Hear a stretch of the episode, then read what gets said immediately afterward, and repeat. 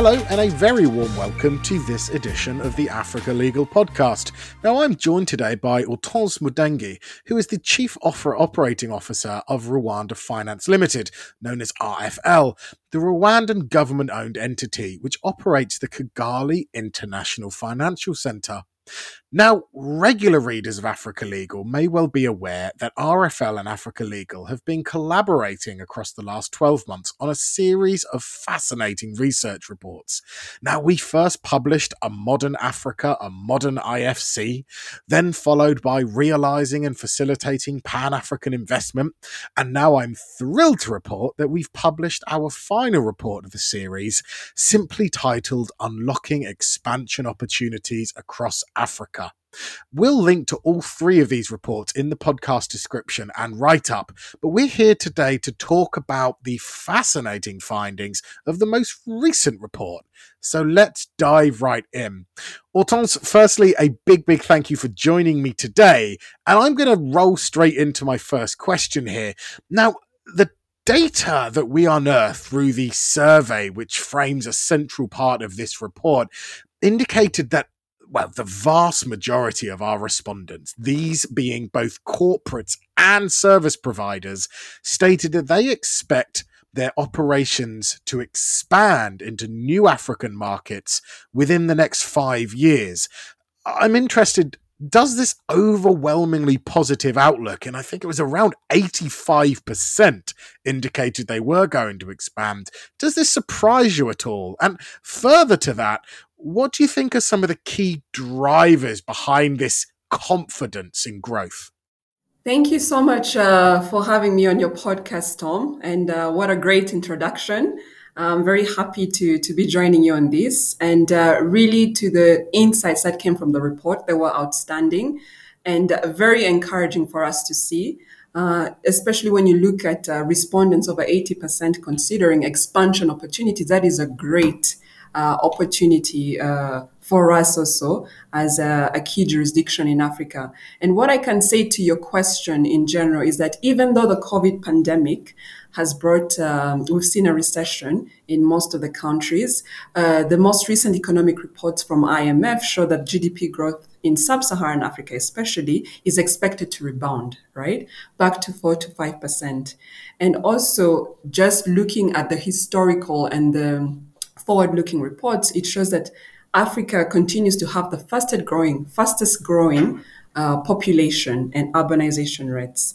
And so this is really bound to offer great opportunities uh, for businesses, existing and even new uh, businesses. I think now where the difference is, especially considering what COVID has shown us is that cross border expansion is going to take a different route. And I believe that will be more an electronic form.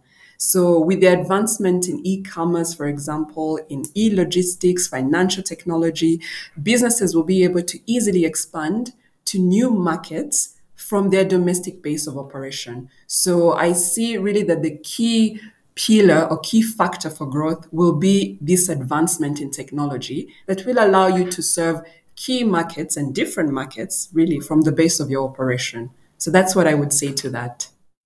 I think you make a couple of exceptional points there. The one around the embracing of technology to facilitate expansion. I mean, it truly is a game changer. The the resources and the time involved with growing your business into new markets has drastically been reduced when it comes to those that are willing to look at e-commerce and, and technologically backed solutions. Um, no wonder we see the confidence and the appetite for growth that we do. And it isn't misplaced because so much of Africa's commerce is now being digitized uh, to some extent that they, uh, you know, it, it's there to be taken. And I think our survey results very much indicate that. And I think there's some recent data that we go into a bit more detail in the report itself coming out the Africa Development Bank. You know, you talk about the rebound from recession to growth and dependent upon the the sector that you're looking at this is going to be a swing of upwards of seven, eight, even nine percent in some sectors. So I think the confidence is great to see, but it's also not misplaced confidence. I think is is something that I really do want to highlight, and we go into a bit more detail in the report itself. Um, now, to go on to to go on to a different topic here, you and I both know one of the key solutions typically offered by international financial centers is that of domiciling and servicing holding companies. Now, just over 20% of our respondents indicated that they were already using such structures. Now, this shows plenty of room for growth and development for people looking at utilizing holding co's. But in your experience, how can a holding company supplement and facilitate multi jurisdictional growth, particularly in an African context? Yes, uh, thank you for that question, Tom. Well, often uh, holding companies or holdcos really have been seen to be the most uh, efficient model for asset consolidation and management.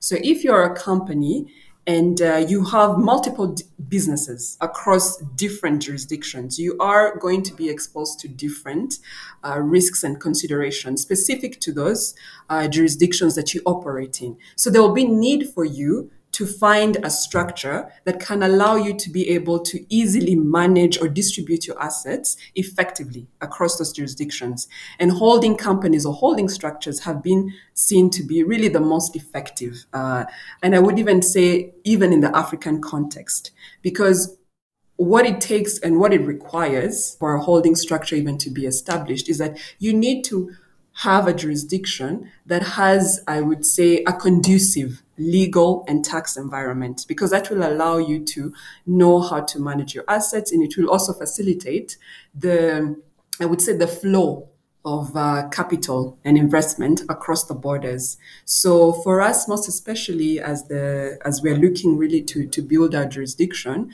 and the Kigali International Financial Center, this really speaks to the heart of what it is that we are trying to offer to African-based uh, companies or those companies looking to set up shop uh, on the continent. We'll be able to offer that uh, conducive uh, legal environment to allow you to structure a holding uh, company, but also offer the tax incentives that can allow you to easily, uh, I would say, facilitate the repatriation uh, of capital and assets across the, the jurisdiction that the company would operate in. So that's what I would say. And it was really uh, interesting to see from the respondents that there's still great opportunity for us to showcase the, I would say, the potential that comes from having holding structures. So to us, really, these results are really great, and it's a great call out for uh, for us to see now that there is great expansion expected in the coming decade. So now there is an opportunity for us to see to showcase how holding structures can be able to facilitate such companies looking at expansion opportunities. Thanks, Hortense. I mean, to my mind, it's a real simplification point. It, it's saying, look, we know that the African opportunity is typically best realized in a regional and multi jurisdictional fashion. You know, in most situations, especially in the e commerce side, if you can successfully offer your services to customers in Ghana, there isn't any reason why that can't be replicated in Nigeria, in South Africa, in Tanzania, in Botswana, and so on. And it's the holding company structure that allows you to kind of go after that multi jurisdictional growth without necessarily expanding your tax liabilities or your your compliance burden it, it's a real simplification effort but i'm interested you know, a lot of our respondents, it was indicating a, an aspiration, but most of our respondents were currently domiciled in, in one or two African jurisdictions. So, to your mind, is the holding company structure one which is viable and and and suitable for these young but high growth businesses uh, because you know traditionally one's mind when you talk about holding companies goes to some giant you know multinational uh, billions in revenue deciding to embark upon a consolidation. But is that a mis is that a falsehood you know are these holding company structures actually as suited towards young energized high growth businesses as they are a 100 year old european structure in your experience Yes, uh, absolutely, Tom. And that is the wave of the future, I would say. And uh, to your point, yes, that that has been the perception. Think of a holding structure, you think, oh yeah, this is a legacy uh, institution.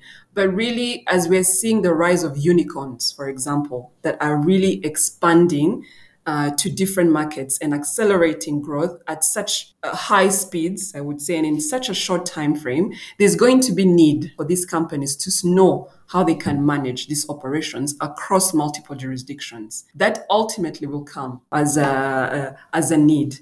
And so the beauty now of the holding structure is that it allows you to manage those operations more effectively. So while for sure in the i would say in the past holding structures have been identified i would say with most of these traditional and big uh, businesses. Right now the trend is changing especially with the rise of unicorns especially with the companies that all of a sudden within 2 to 3 years are really expanding their footprint. And again this is also leveraged by the advancement in technology. So we are going to see a lot more companies really setting up these uh, structures to facilitate their asset management and uh, distribution of operations. Thanks for that insight, Hortense. And I know that we're here principally to talk about the most recent report, but your your answer reminds me of that first report that we launched back in uh, early uh, 2021, uh, Modern Africa and Modern IFC. And what that showcased was principally the question of if you're an African unicorn or an African high growth business, why on earth would you look outside of your Afri- Africa for the IFC that can service you in this in this novel way because there was still a a, factual response that indicated that non-African IFCs weren't getting it so much. So maybe those non-African IFCs are still very much geared towards the larger, more established uh, um, uh, organizations. And it might make sense to very much look on your doorstep when it comes to an IFC that has your, your best interest, your spirit, your entrepreneurial mindset when it comes to how they can work uh, uh, most easily with you. And look, talking about high growth, high ambition, entrepreneurial mindset, it's interesting to see that I think it was 57% of our corporate respondents indicated that that growth that they were so passionate about they actually foresee this occurring, i.e., their next African expansion, to take place within the next 12 to 18 months.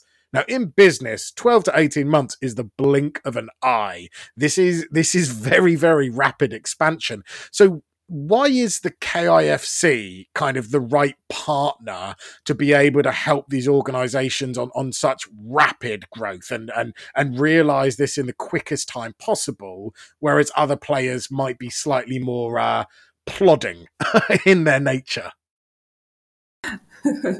no, that's a, that's a great question, Tom. Thank you for that.